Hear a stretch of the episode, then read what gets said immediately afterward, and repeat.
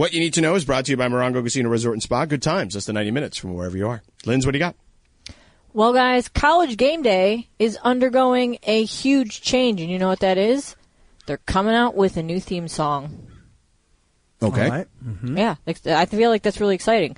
So they the uh, "Coming to Your City" song, they're going to retire that, and they're going I'm to. coming to your city. I do love that song. I think it's great, but you know, I feel like every what decade or so, I feel like they kind of like want to freshen things up. a Yeah, they little do. They they do. I mean, college game day's been on for a really long time.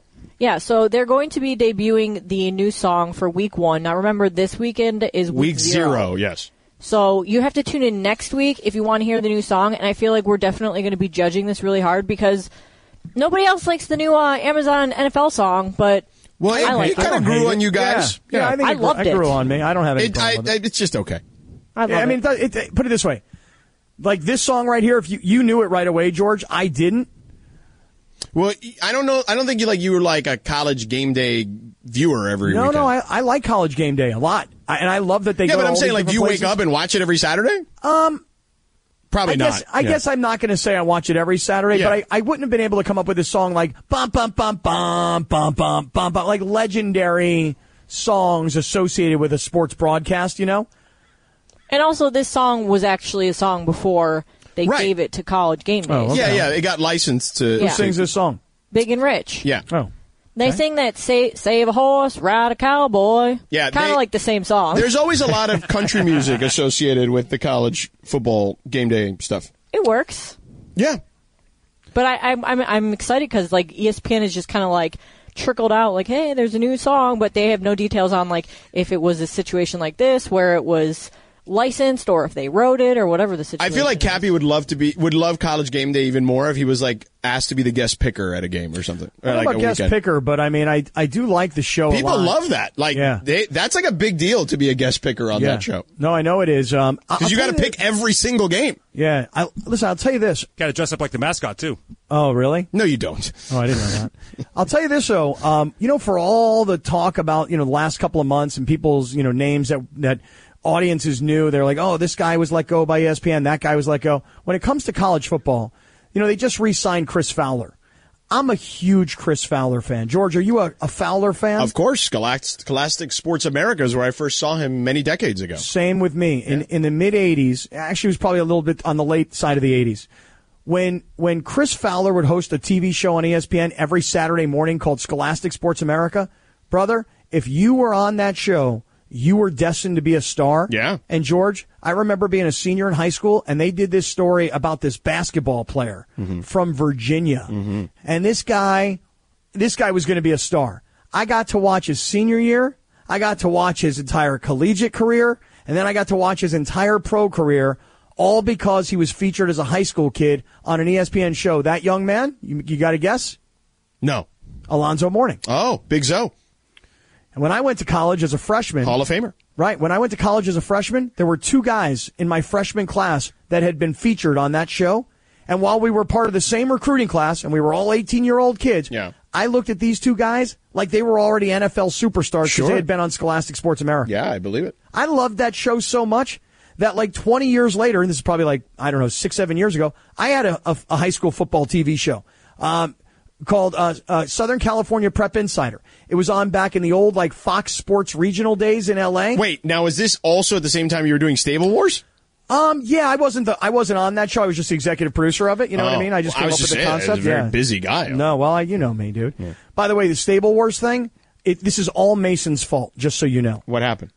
Well, Mason goes on the air the other day. You weren't here, and tells the story about how he finds Stable Wars season two on this platform called Tubi. Yeah. And he's telling everybody that him and Juan watched the show the entire series. They freaking loved it. Yeah. They come on the air telling everybody about it, and now people are hitting me up going, dude, just watch Stable Wars on Tubi. Loved it. Cap, you told everybody about it too, and you like told people to watch it yourself. No, I told people not to watch it because I'm oh. embarrassed by it. I don't know. I feel like you wanted us to watch it. Hmm. No, I'm telling you, it's terrible. It's horrible. I'm embarrassed by it. and I'm on strike. I'm with the writers in our union because, you know, how dare they they play that show without paying me, Yeah. even though I already sold it. Yeah. Well, there's your problem. Yeah. All right, that is what you need to know. Brought to you by Morongo Casino Resort and Spa. Good times, just the 90 minutes from wherever you are. Don't watch it. Uh, Kappy, real quick. So let's finish the Otani conversation. So yes, so Passan says, as we heard in the cut, that he's still going to probably make $500 million. Now he's not going to make the 650 that he, he had heard. Um, and you know, Jeff is obviously very plugged into this stuff. Uh, but he still thinks 500 million, not only because he's the best hitter in baseball, according to him, right? And, and you can make the case he is. Um, it's just he's this international attraction. He's the biggest star in the sport. And that is also true as well. Yeah, but I also think one thing that Passan said that I really, really agree with is this. I don't think Shohei Otani is the kind of guy, and by the way, it's not because I'm buddies with the guy. I don't know him. We don't go out to dinner together, George. A lot of people think we're close, but we're not. You and Otani. Right. Oh. Here's the thing. Because thing. you're an MLB insider now. well, rem- well, not just an insider, just somebody who's been close to the game. Yeah, You know, okay. which is how I picked up on all that Japanese. Yeah. Okay. The thing is, is this: I believe, based on watching Otani, that he is the kind of guy that will do everything humanly possible to get back to being a pitcher. Do you think he will, or do you think he would be the kind of guy? No, yes, I think he's still going to pitch, which is what Passan said. He still thinks he's going to pitch at some point. Right. So here's the thing: if you sign Otani, you're signing him for his bat, and you're signing him for the potential that he's going to come back and pitch. Right, and you know that may be as a starter, it may be as a reliever, or closer, whatever. But it also yeah. it may be two years from now. Right. And that's the other thing is that if you sign Otani, here's a question. Here's a question I would have if I were thinking about signing Otani. Yeah. Hey guys, um, is he getting this Tommy John? Yes. Okay, so is he not playing in year one? Because remember when well, Kevin he- Durant. he's getting a second that. opinion, right? Yeah. He's trying to get a second opinion on it. but remember when Kevin Durant went to Brooklyn? yeah, and right, he got signed to a full contract and sat out a whole year. So here would be my question: Why would we not expect the same Yeah? I- right. I agree. Now, again, he's just not going to get the money that we thought he was going to get because he was an elite pitcher and an elite hitter. But he'll get close to it still, like enough of it. He'll probably get like 65, 70, 75% of it. Well, listen, um, I just I wonder if the Angels like are in their front office somewhere going, can we figure out a reason why this actually does give us the So, advantage? a- another another thing Passan said. Now he didn't go as far as Buster Olney, which, who said that he believes the Angels are the front runner, but he added that he believes more teams are going to be involved because the number has come down significantly. Right, 150 million dollars over the life of a contract is not a small amount of money. So he believes instead of like five or six suitors, that's 650, that he may have maybe close to double that at uh, at 500 million. See, this is where if you have that many people or that many teams that want to get involved in the quote unquote Otani sweepstakes, and you think, well, you know what, he just lost 150 million dollars. Well, you know how it goes. People and teams start bidding against each other. And the price starts going up. Hey, we're going to give him 550. These guys are going to give him 560. These guys are going to give him 580. All of a sudden, somebody's going to give him 600 million. I mean, I'm not saying that it's, it's likely. I'm just saying that it's possible that he still gets every penny.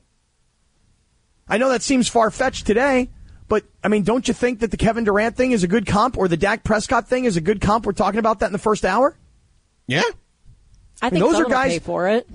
Somebody will. Yeah, I mean, maybe like a Steve Cohen, George, to everything you're talking about, Oh, about no. what comes with signing Otani and what it means for your organization internationally.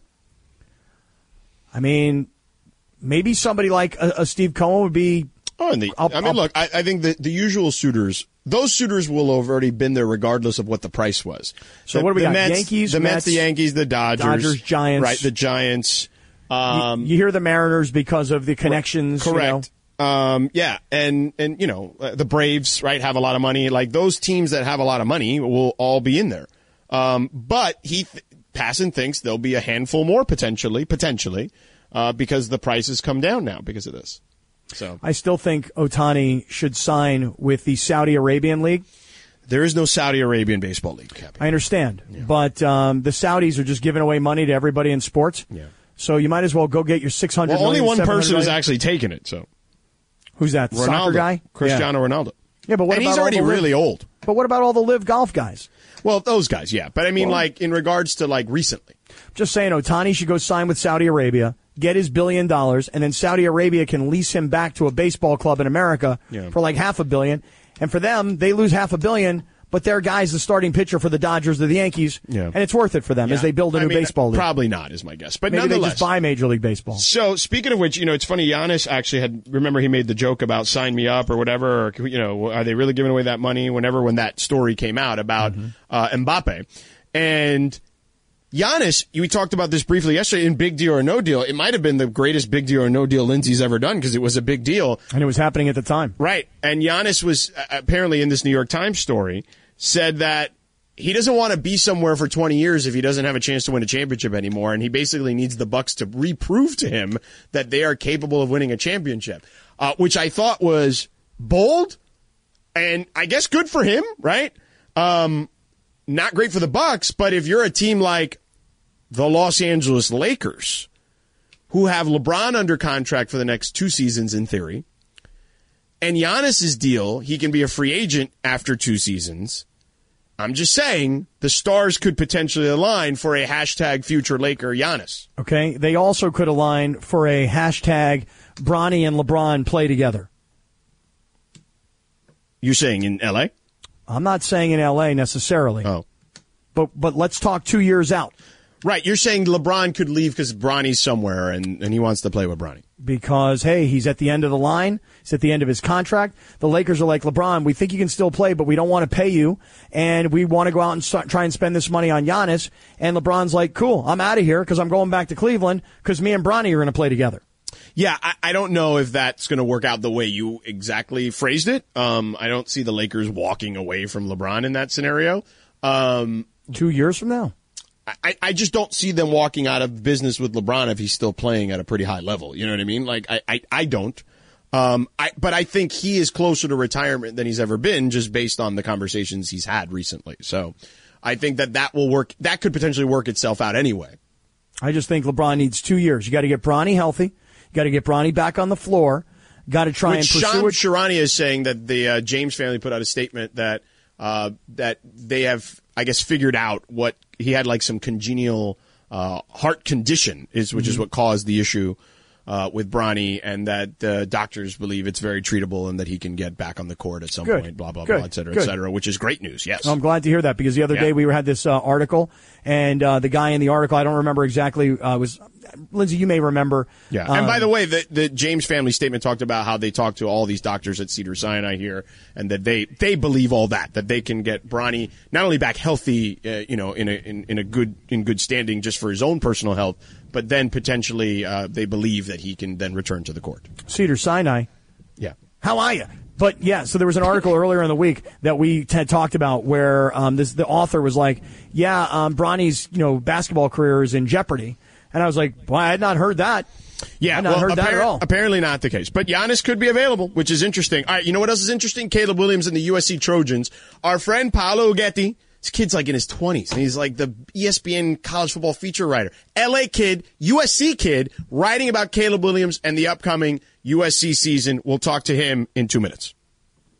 This podcast is proud to be supported by Jets Pizza, the number one pick in Detroit style pizza. Why? It's simple. Jets is better. With the thickest, crispiest, cheesiest Detroit style pizza in the country, there's no competition.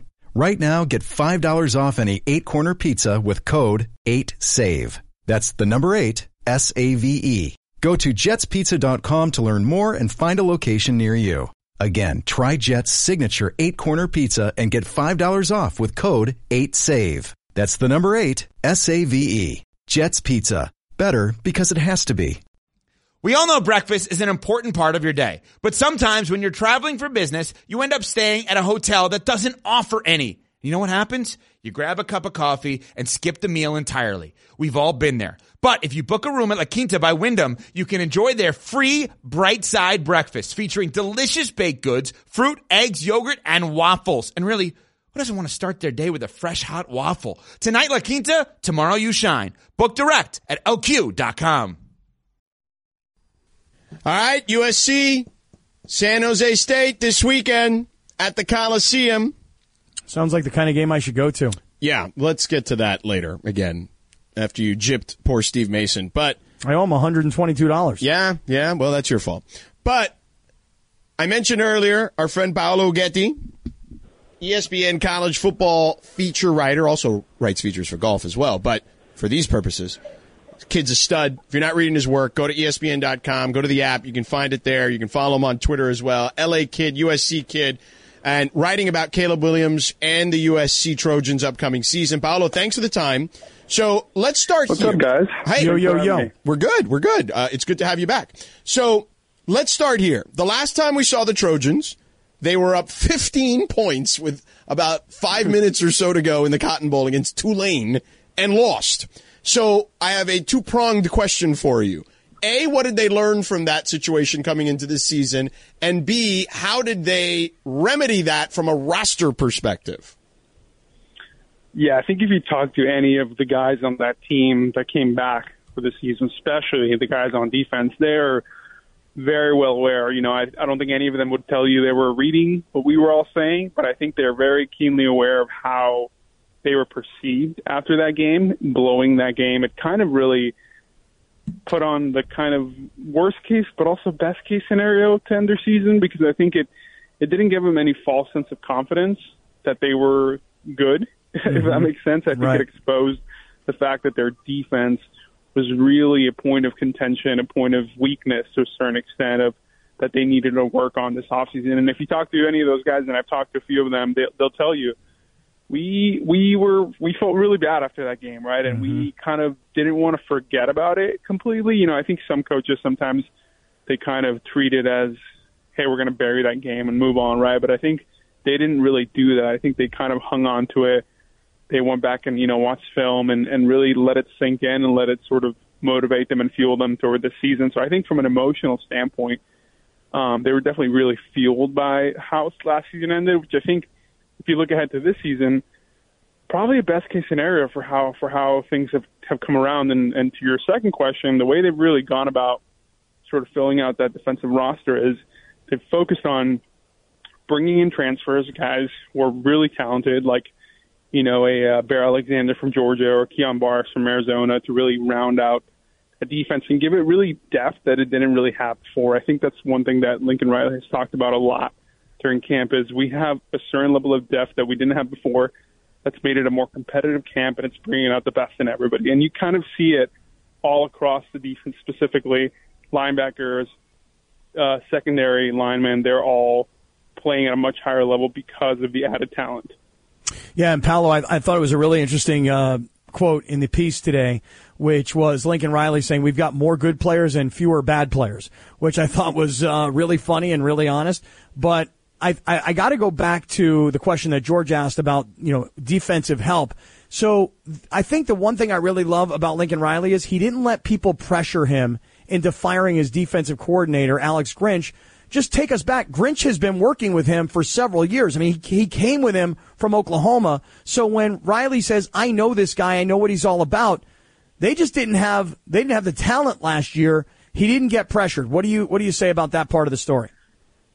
Yeah, I think if you look at it from a really holistic perspective, like if you're coming into a brand new environment, brand new roster, brand new s- structure, you're not going to react like strongly like that, right? And fire your defensive coordinator who you brought over in your first season. Like that's not something that is, I, I you know, maybe not the best kind of managing, right? I mean, I, I understand why some people were maybe calling for that, right? And, and and the way season the season ended, it kind of definitely sort of exposed, like I said, some weaknesses. But he stuck by him the whole time.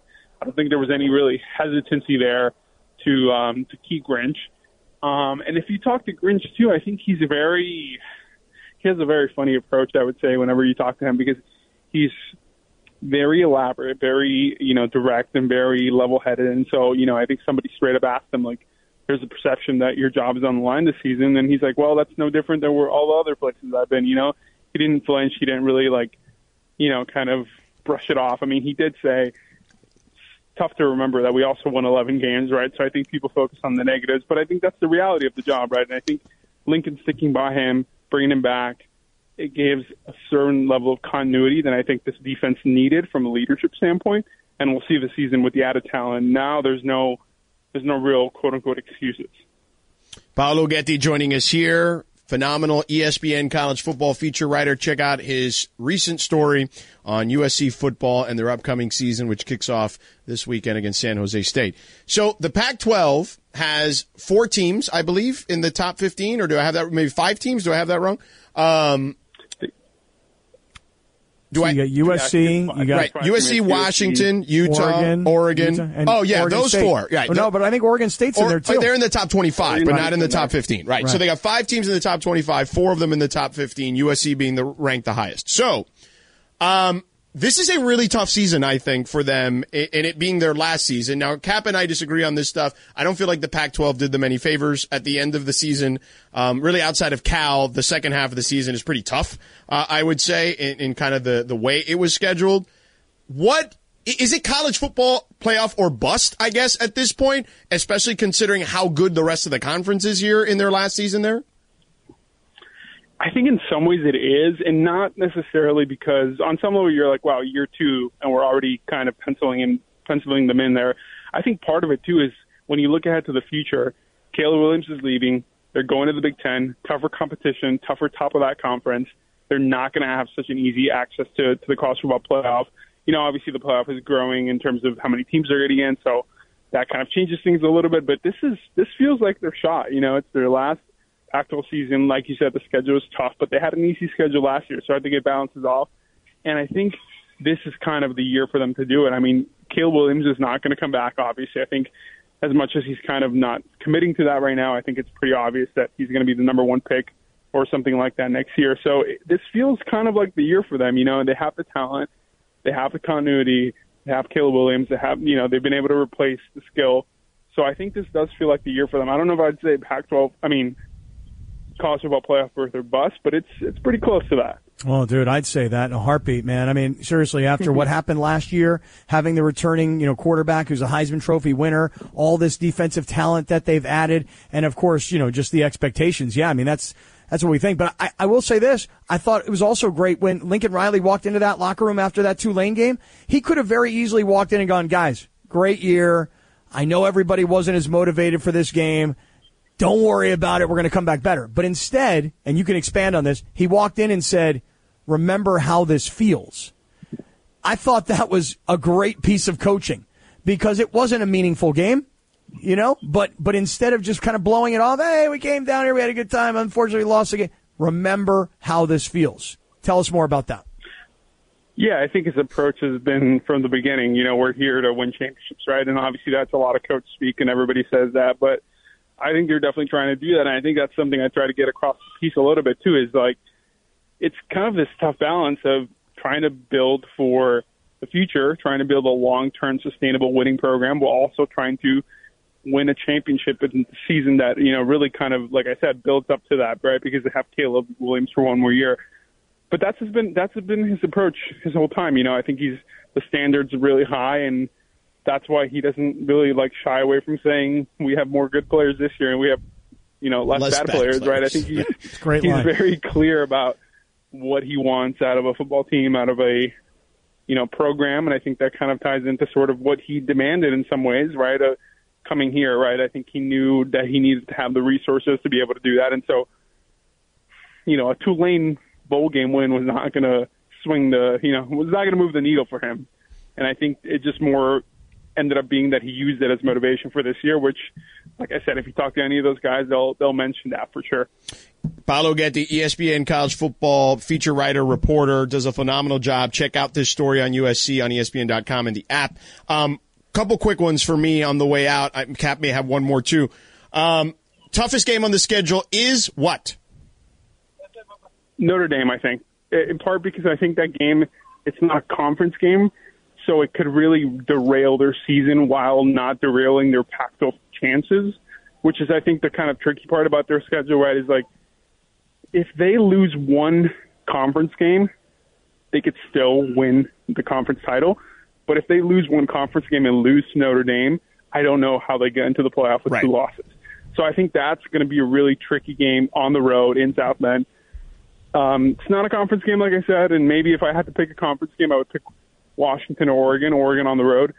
But that Notre Dame game, I think, is going to be a linchpin to how their season goes. Yep, I would agree with that. And then the question, I guess you really, last one, since we're talking schedule, Utah. George mentioned it. They're a top 15 type school, too. They're and, t- they're tougher than them. At least were last year. That's for and, sure. right, and they beat them twice last year. That's the Yeah. point. Utah beat them twice last year. So I, I'm looking at that game, and I'm going, that that's one I'm circling, going, we got to win that game. Yep. I think that's like such an interesting part about the way the Pac-12 is set up this year. On a glass, if you're a USC fan, if you look at it, a glass half full, you're like, no other team in the conference got significantly better the way that maybe USC did, or, or kind of stayed the same.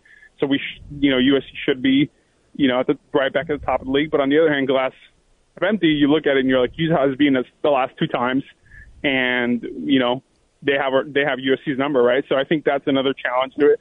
And Utah is a team that I don't care what kind of talent they have or don't have. I think they're always going to play well. Yeah. Uh, they do come to the Coliseum instead of USC going to Salt Lake this year, which I think might make a difference. But would not be surprised if the two teams are fighting for the Pac-12 title in Vegas again this year. Yeah, Whittingham is a great coach for Utah. So, last one, got about a minute here. Um, what do we know about Jennifer Cohen? Uh, obviously, Washington, previous job, but what do we know about her and the reaction to her being named the USCAD? Everybody everybody raves about her. I think that's the one thing that everybody talks about her energy, and you could tell from the press conference she has this kind of infectious energy, this really competitive um, vibe to her. I think she joked that you know there, you'll see her on the sidelines. Like that was kind of the joke around Washington, is you would always see her on the sidelines cheering and kind of living and dying with every play. So I think that's something that will resonate really well with a lot of the USC athletics uh, people. I think she knows what it takes to kind of re rehaul program when it needs to be done, and not that USC needs a complete rehaul, but they do need a certain level of direction as they go into the Big Ten. So nothing but good words from about her from really anybody you talk to. So USC does need to get this hire right, though. So I think they really took their time and really focused on getting the right person, and it seems like after an exhaustive search, they they came up with the right one. And we'll see we'll see how that works. But yeah, uh, you know, huge huge uh, praise for her from really anybody you talk to in in the college football world. Paolo Uggetti does a phenomenal job covering college football for us here at ESPN. Read his story about USC at ESPN.com and the ESPN app. Brother, thanks for the time. Hope you've had a great summer. It gets started this weekend, so I'll see you somewhere soon, I'm sure. Yep, thanks guys for having me. All right, Matt. Take right, care. Nice. There he is. Nice job. Kappy, Yep. We can react to that at 5:45 after Radio Tinder, and I do want real Dodger talk at 5:45 as well because Mookie Betts is going back to Boston. Radio Tinder is next, but first, Kappy, tell the folks what they need to hear. Yeah. Hey, listen, guys. The 10th annual SoCal Hyundai ESPN LA Golf Classic presented by Coors Light and Hollywood Park Casino, two weeks away from today. It's Friday, September 8th. It's at Black Gold Golf Club in Yorba Linda. And even if you're not going to be playing golf with us that day, make plans to be there for the 19th hole party. It all starts at 4 o'clock when we hit the airwaves. Thanks to Sunday Swagger. By the way, the new hot pink looking sweet, guys. Thank you to San Pedro Fish Market, Craveable, and of course, Tequila Mandala. And speaking of Tequila Mandala, Radio Tinder is next. Hi, it's Mike Greenberg letting you know ESPN Bet is ready to take you through all the biggest sports moments this spring. The official sportsbook of ESPN has exclusive offers and markets from Scott Van Pelt, Stephen A. Smith, and me, plus many more. From the playoff intensity to finally getting out to the ballpark, there's no better time for sports fans. Sign up today. New users get a bet reset up to $1,000 in bonus bets if your first bet doesn't win. Download ESPN Bet today. What a play! Must be 21 plus and present in select states. Gambling problem? Call 1-800-GAMBLER. Terms and conditions apply. See app for details. Thanks, Christopher. James Bond theme. Oh of wow, course. little 007. Because- Yes, Sean Connery's birthday. Yeah, I saw that. Man, Shout I out. can't believe like how many people I feel like we lost in like 2020 and 2021. Yeah, yeah, A lot of them. yeah, Yeah. Why did we lose Sean Connery? yeah. He's died He, he died Oh, in three years ago. Didn't know. Also, Regis Philbin. A couple. It's his birthday Regis. today too. Yeah, Hey, he also passed away in that stretch Yeah. of time too. Yeah. Mm-hmm. Yeah, Reed and, and and Reed would have enjoyed that conversation about USC versus Notre Dame and what a big game that is. Yeah. He would have. I'm going crazy. Is that how he talks? Yeah, he's used to talk like Yeah, he's, he talks like this. I'm going crazy. All right. So Kevin Hart has learned a tough lesson after trying to do quote young stuff that landed him in a wheelchair temporarily. Okay. Hart shared his painful experience in a video on his Instagram post in which he called himself, quote, the dumbest man alive, exclamation, exclamation, exclamation. Here is a snippet of what he said. Ladies and gentlemen, the age 40 is real. To all my men, women out there that are 40 years old and above, uh, it's not a game. Respect that age. Respect that age. Or that age will will make you respect it. Try to go out there and do some young uh, some young man stuff, and I was told to sit my down. Me and Steven, we got into a little debate. This debate was based off of who was faster. Those that know me know I'm pretty fast. Steven said, Kev, ain't no way you gonna beat me. Steven is an ex uh, NFL running back, played for New England Patriots. I said, Steve, you can bet it. He said, bet. I said, bet. We get out there, we go run the 40 year old dash. Guys, I blew all my shit. Tore my lower abdomen, I, my abductors. I tore, I don't even know what that is, but I tore them. I tore those two. I can't walk. I saw this earlier today. Yeah. I saw the other video, the one where he's like in the back of a limousine. He's got the uh, the wheelchair next to him, and he never really explained what happened to him. I was like, "What happened to my man?" He tried to run a 40 and he, he blew his body apart basically against Somebody- Stevan Ridley, who was a running back in the NFL. Right. I don't know what he was thinking. Like, I, I know that he said he thinks he's pretty fast, but like, come on. Again, he was an NFL running back, and also some of this, the other stuff he used to describe what was going on was hilarious. Yeah, and the abductors, so by the funny. way, are the the. I- know this because of uh, just covering basketball for the year over the years, but the it's the basically the muscle or the tendon or whatever on like the outside of your hip that helps your your legs rotate and your hip rotate.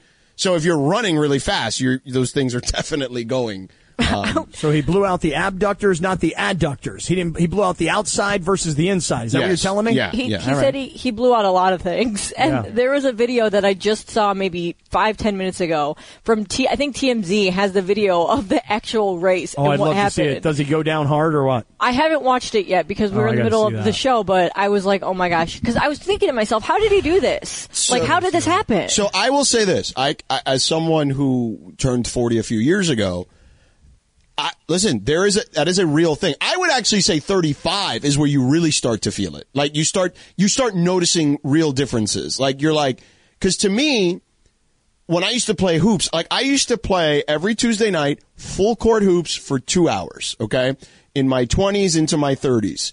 And then I stopped probably 2013. So how old was I? Yeah, that was like 36. But that last year that I did it, I was like, I started to feel it more. Like I was sore more. I was just like beat up more. And then, you know, I moved here and event, you know, I still played a little bit. I went, to, I would go to LA Fitness in Pasadena and shoot around a little bit and play a little. And then one time I, I played and, you know, I playing with these like 25 year old kids, right? You're getting your ass kicked and you're like, this is just not fun anymore. No, it's you not know? fun. Especially And- when you're like my hips, my ankles. I'm going to get hurt. I'm Right. get hurt. And that was be bad. happening. I was getting hurt, my ankles or whatever. And my wife was like, what are you doing to yourself? You know? and I was like, you know what? You're right. And then I stopped right before 40. I, I just stopped and I was like, that's it. I'm done. You see, I have the same problem Kevin Hart has. I don't realize my age. So just as an example, oh, you don't night- say. No, no, but well, right, like the night of the of the softball game, I hit this weak little ground ball to second base. I, for some reason, my mind said you can beat the throw, but my body said no, you can't. and for like the next two weeks, I had this knot in my hamstring, and I was like, oh no, I tore my hamstring. This is going to take months. Turns out I just kind of pulled it a little bit. It was no no big deal. You didn't stretch right. I We didn't stretch hurt, at all. Right. Yeah, we were stretch all at hurting after that. That's the problem. Yeah. Yeah, so- Uh, so yeah, hilarious. 40 is a real thing, and it's it, it starts to creep on you at 35. That's where you start to feel a little difference, and then every year it gets worse, and then 40, it's it. It's like it is downhill. If you are not a professional, if you you are just like a a weekend LeBron. warrior, right? Um, and you know, Kappy was a college athlete, but you probably weren't doing anything like that wild after but- your days of playing college. You know well, what I mean? here's the thing. I got into endurance sports in Right. my late 30s and early 40s, Right. and had a really nice run till I was about 46. Right, but you were training still but I was day. properly training Right, for it. yeah. Right. I will tell you this, George, The weekend warriors are the ones that feel it. dude. I went to F45 this morning. This is kind of like my new thing. It's my fourth time I've done it. Yeah.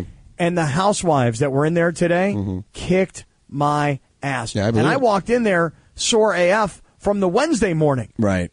F45. See. So so even doing that, forget about playing basketball.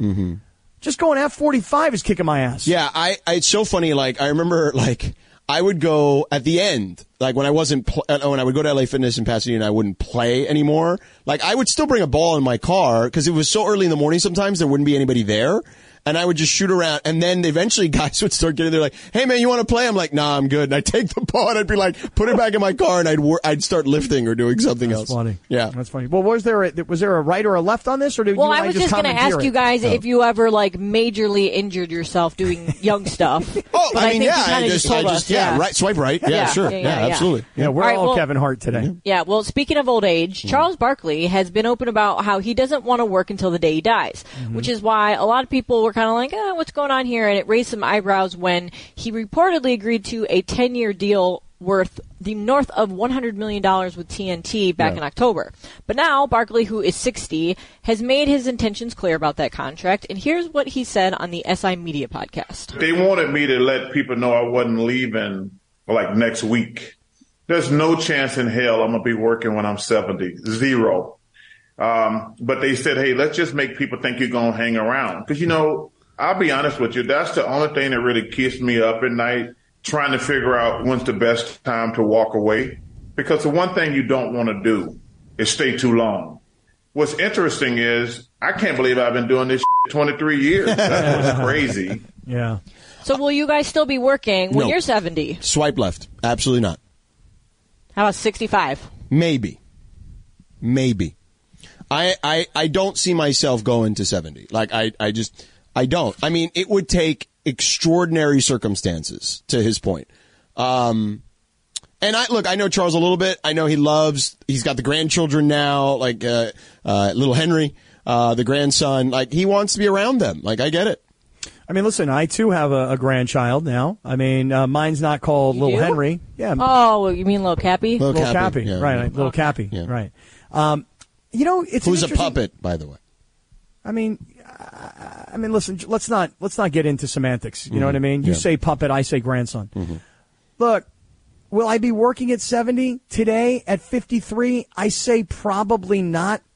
But in my mind, I can't figure out how am I ever going to really retire? Like today, because I got three kids in college. And I got two that are graduating this year, hopefully. Yeah, but then- you think in 17 years you're still going to need to support their ass? no, it's not that. It's it's kind of just like today. I can't really see it, but I and I always tell you, George. I think about friends. You know, Jim Lampley was working well into his, his late sixties, early seventies. Yeah. Dick Enberg, he, he was working till his early eighties. Yeah. Jim Nantz is just starting to slow down a little bit um, in his, you know, I'd call it early sixties. Um, I don't know if I'll be working as a broadcaster, but I'll probably doing be doing something to keep myself busy probably something like in business that's entrepreneurial and, and just kind of keeps me in the game. maybe some consulting or something, but not. I wouldn't. I don't know.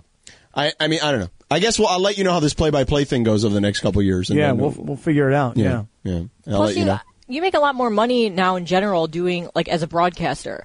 You know, I feel like a lot of these older guys that you just named, Cap, like they weren't getting these huge. Oh, crazy I don't know about I'm gonna- that. Lindsay. I'm going Well, to tell until you recently, no? no, no, Lindsay. I'm going to tell you I right wrong? now. I don't know about that. I'm going to tell you the exact opposite is true.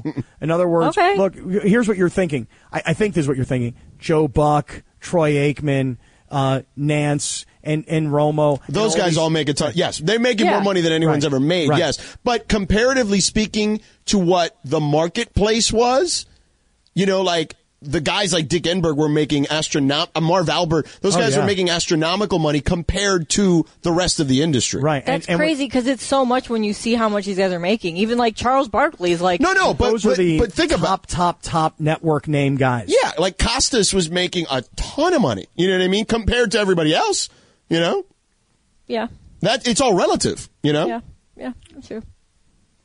The top of the food chain is getting paid. Always.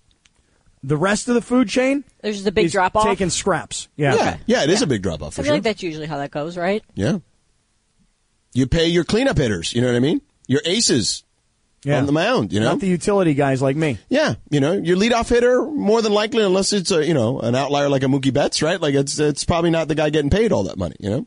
So, Who is the Shohei Ohtani of broadcasting? right now? Yeah, Like, a, like a pure broadcaster, you're Yep. saying? Mm-hmm. It's probably Buck.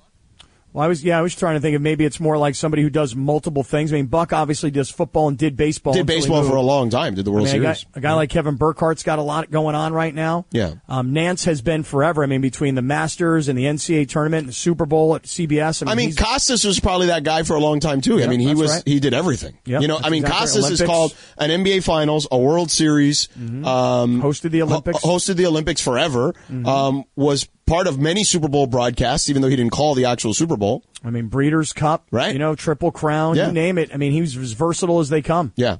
Uh, arguably, I mean, growing up, like he was the guy. You know what I mean? Like for me, you know, like I was like, he's the most um, impressive broadcaster there was in my era growing up, and you know, I didn't grow up in the Howard Cosell era or whatever. You know, so Very versatile, like you, as in the sense that, like, oh, you took notes from him and learned how to call a hot dog eating contest, correct. Right? And I mean, listen, he also Costas. Funny you mentioned that. Costas also uh, was in the movie Basketball, which Basketball. is uh, the the guys the South Park guys wrote.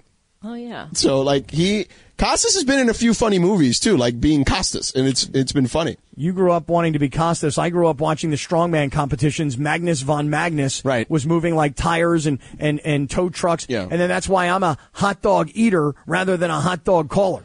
Pepe Mantilla, Texan. If you love what you do, it's not work. My Well, that's opinion. right. That's right. And that's go, why, Pepe. listen, I, I, I always mention my friend Dick Enberg. I was lucky enough to know him in the last 10 years of his life really well. I mean, Dick, George, as you may recall, he was doing NCAA basketball at CBS. He was doing football at CBS. He was doing football at Westwood One. And then all of a sudden, he became like the Padres play-by-play guy and made every game where there were 10,000 people sound like the World Series. And then when he was done with that, at 81 years old, he had written a play about his friend Al McGuire. He was promoting that all over the country. He was doing all kinds of things. He wasn't working as a day-to-day broadcaster, but he was still working in the industry that he loved. So that's kind of why I think I'll never stop working. I don't know, man. Hmm. I mean, listen, if you can retire at 70, man, more power to you, buddy. Yeah, I'm with you. All right, we're done. We're way over. Uh, all right, that is Radio Tinder brought to you each and every day by our friends at Tequila Mandala. Always swipe right on Tequila Mandala, award-winning small batch premium sippy tequila made from the finest mature agaves available everywhere. Fine tequilas are sold. Visit their website, tequilamandala.com and demand the extraordinary with Tequila Mandala. Uh, all right, real quick. Real Dodger talk next, Kappy. As Mookie Betts, who I mentioned a second ago, going back to Boston for the first time. And Andrew Friedman deserves a little love for one particular move at the deadline that we need to discuss in a moment. But first, weekends here probably have big plans, but then, you know, you'll have a car hit you, unfortunately, right? Oy vey. You're angry, you're frustrated, you ache a little. What should you do? You got to call Jacob immediately. 844-24 Jacob. That's 844-24 Jacob. Put it in your phone. Nobody plans on being in an accident, but when it happens, there's only one name to remember. Jacob, Jacob, Jacob. I said freaking Jacob, okay? Jacob and his team are available 24-7. Yep. If your accident happens on a Friday night, Sunday morning, or on a holiday, or even on a Tuesday for that matter. It's a Tuesday. Call Jacob at the scene of the accident at 844-24-JACOB. For more than 25 years, Jacob has handled all types of vehicle accidents. Car, truck, motorcycle, rideshare, scooter, you name it, Jacob's handled it. Handled them all. So before heading out this weekend, put Jacob's number in your phone. 844-24-JACOB. Hopefully you won't need to call Jacob, but it may become your most important contact number.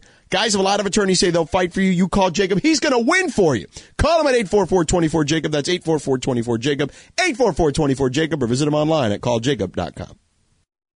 The boys to the yard. Is Kelis? Is there an anniversary with Kelis today? 20 year anniversary of the song. Wow. It makes me feel so old.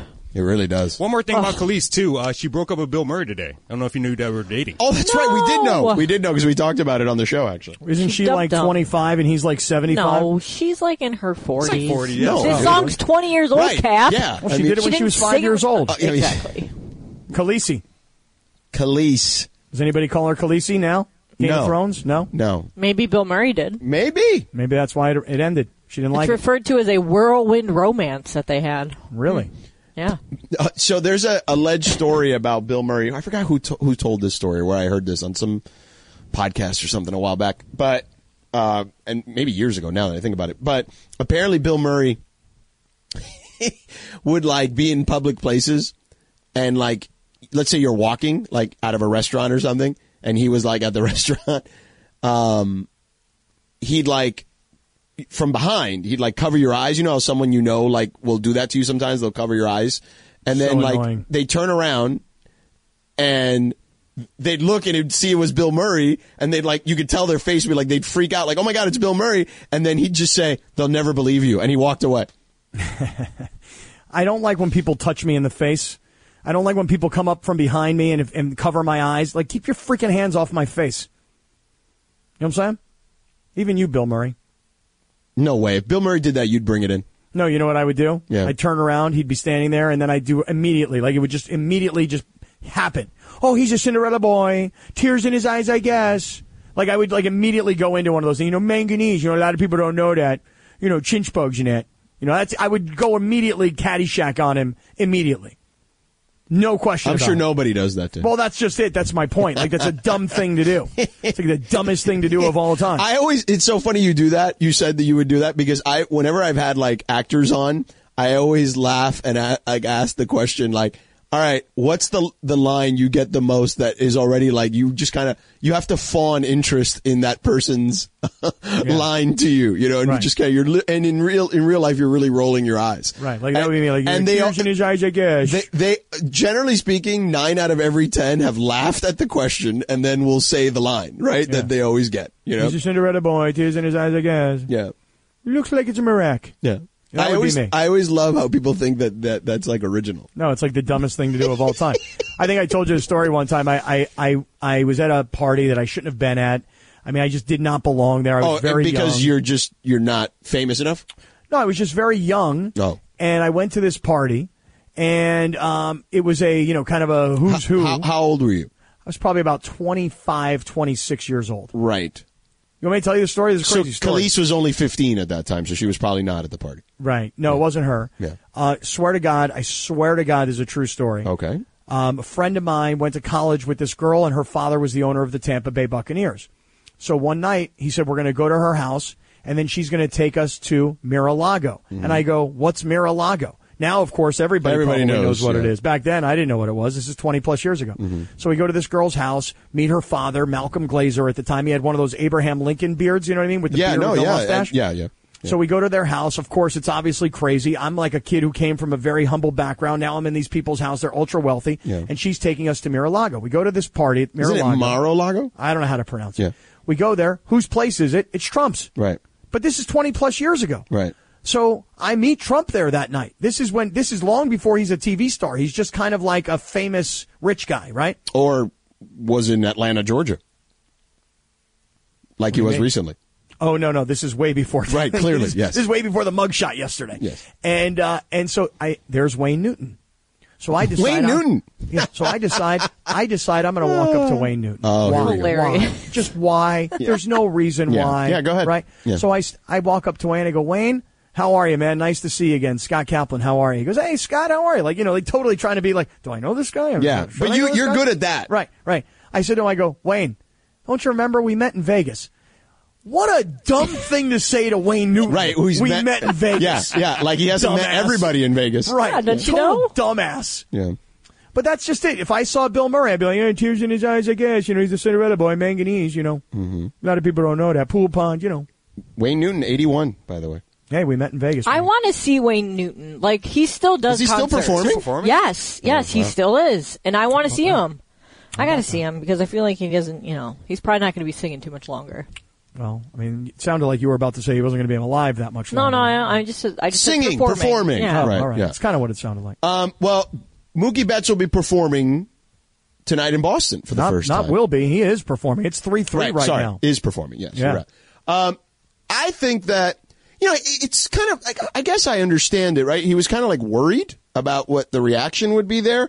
I don't know why. But uh, yeah, I think if anything, the Boston fans I know are still furious at the organization, not furious at him at all.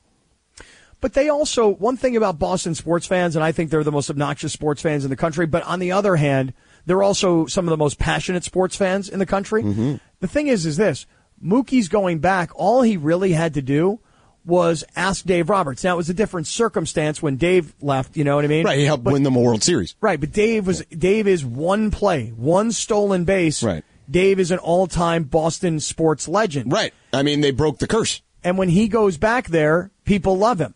And I think all these years later, Mookie Betts goes back, and if you saw any of the pregame ceremony earlier, they gave him an amazing ovation. Even You when he went up to bat and Yeah. he did like the the, the, the tip of the cap thing, Yeah. and everyone went crazy for him. And and he, you know, he came up. It was a three nothing game. Boston was leading three nothing. Yeah. Mookie got on. You know, he does the dance to the clubhouse. Then Freddie came up. Freddie moved him from first to third. Then the runs started c- coming in, and before you knew it, it was a three-three game. And it's not like Mookie's out there going, "Hey, maybe I shouldn't do the dance because I'm back in Boston." And he did it, and people love him. You know, they appreciate the fact that you know he was a great player and a champion while there. And by the way, he and Freddie just had like a whole screw up in, in between first and second base with a pop up that dropped right in front of both of them. I don't know if you guys are watching the game like I am. Not right now. No. Yeah. So 3 3. I think it's uh, bottom of the sixth right now. I'm watching on my computer. It's a little smaller. So Balake tweeted out the video of Mm-hmm. Mookie getting the standing ovation. That is some fantastic camera quality and angles, like the whole thing. It's amazing. It's a great video. It's cool. Yeah, I'm with you though, George. I mean, I, I, gives kn- me goosebumps. I know why he was feeling that way. You know, like what will the reaction be? You know, are people pissed at me? Like you said, I think fans are probably more upset at the organization for not keeping him.